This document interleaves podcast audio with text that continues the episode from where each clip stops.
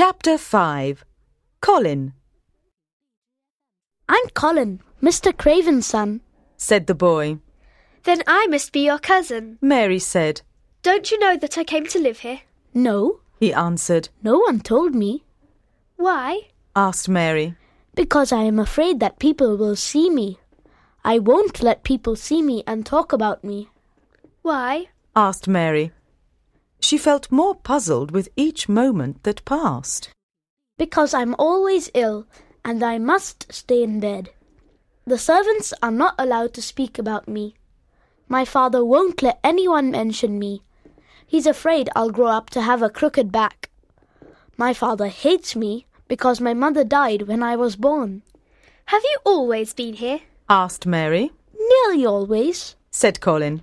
If I go out, people stare at me and I hate it.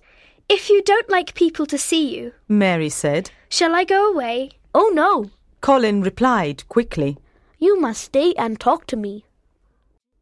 Mary put her candle down on a table near the bed and sat on a chair. They talked for a long time. Colin wanted to know all about Mary and about her life at Misselthwaite.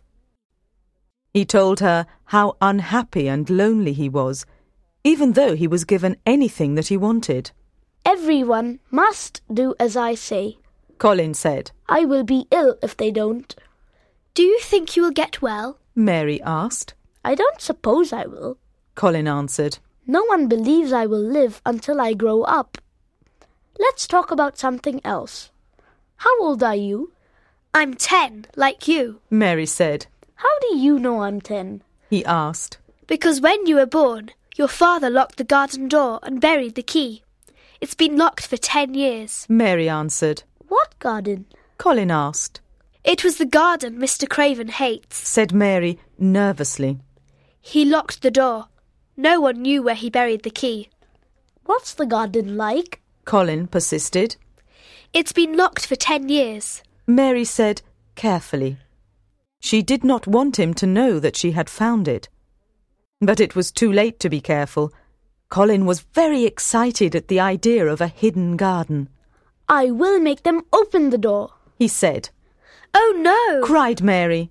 Let's keep it a secret. If they open the door, it will never be a secret again.